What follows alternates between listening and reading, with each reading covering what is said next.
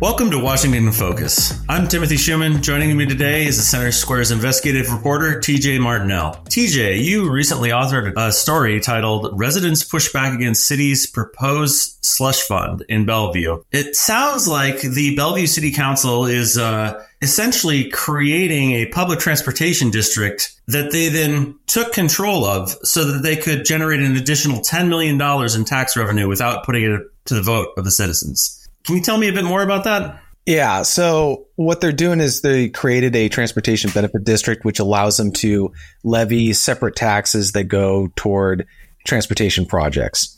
And so they're typically funded through a vehicle license fee or a local sales tax uh, increase.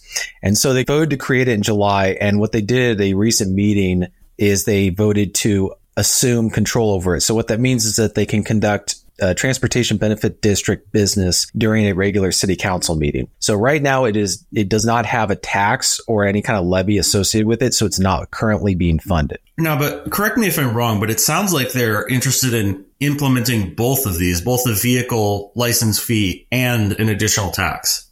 They they might do one or the other. Right now they're looking at the 0.1% sales tax increase. So currently the local sales tax rate is 3.6%.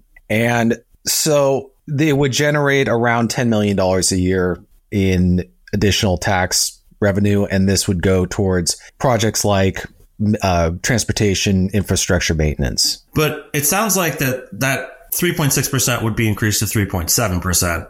And only a portion of that funds would go towards transportation maintenance. The rest of it would go into the general fund, hence the, the term slush fund in the title. Well, what it would do is the 3 million of, out of the 10 million would go towards a spe- specified maintenance work. The other 7 million they don't know what's going to be done with it. There's no specified projects, and that's one of the problems that people have is they're saying you want to raise this new money to pay for projects, but you're not mentioning what the projects are. It's it's sort of like they're not they're not coming up with reasons for why they need this new money. They're just saying that they need it. But when they're asked what do they need it for, they're only able to come up with $3 million worth of projects.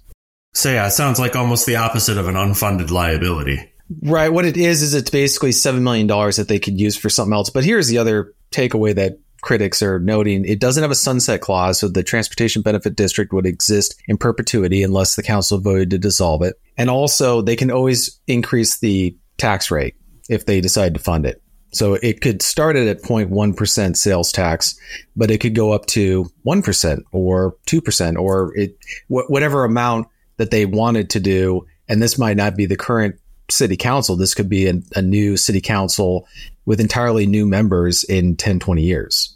Yeah. So it sounds like there's not a lot of guardrails on this uh, particular uh, new tax. It also from your article sounds like the former deputy mayor as well as the former city council member Kevin Wallace came out uh, against this particular new tax. Yeah, he noted that you shouldn't be raising taxes for road maintenance or transportation maintenance and a if you're going to do this kind of thing you need to have specific projects for for it to fund. And you know, his way of putting it was that you're putting the cart before the horse. Yeah, it sounds like they're looking to create a new recurring source of revenue that they can use for, you know, whatever they please. Right. And well, it, the tax itself won't cost a whole lot. It's probably 20 to $30 a year. The bigger issue is that it's the fourth and new tax the council has enacted in 10 months without voter approval. And they've increased the sales tax locally by a significant amount in recent years. So it's, it's pointing out a raindrop amid a million raindrops that create a flood as they see it. Sort of like a death by a thousand cuts situation. Yeah, something like that. Well, it'll be interesting to see if the this transportation district actually implements this new tax now that they've been moved under the purview of the city council and the city council can conduct business without having to hold a separate meeting about it. Yeah, and on on a final note on that, they were actually going to vote to fund the district at this same meeting, but there was so much community pushback that they decided to delay and just vote on assumption. So we'll see in the next meeting, I guess, if the community is still pushing back. Listeners can keep up with this story and more at thecentersquare.com. For TJ Martinell, this is Timothy Shuman. Please subscribe and thanks for listening.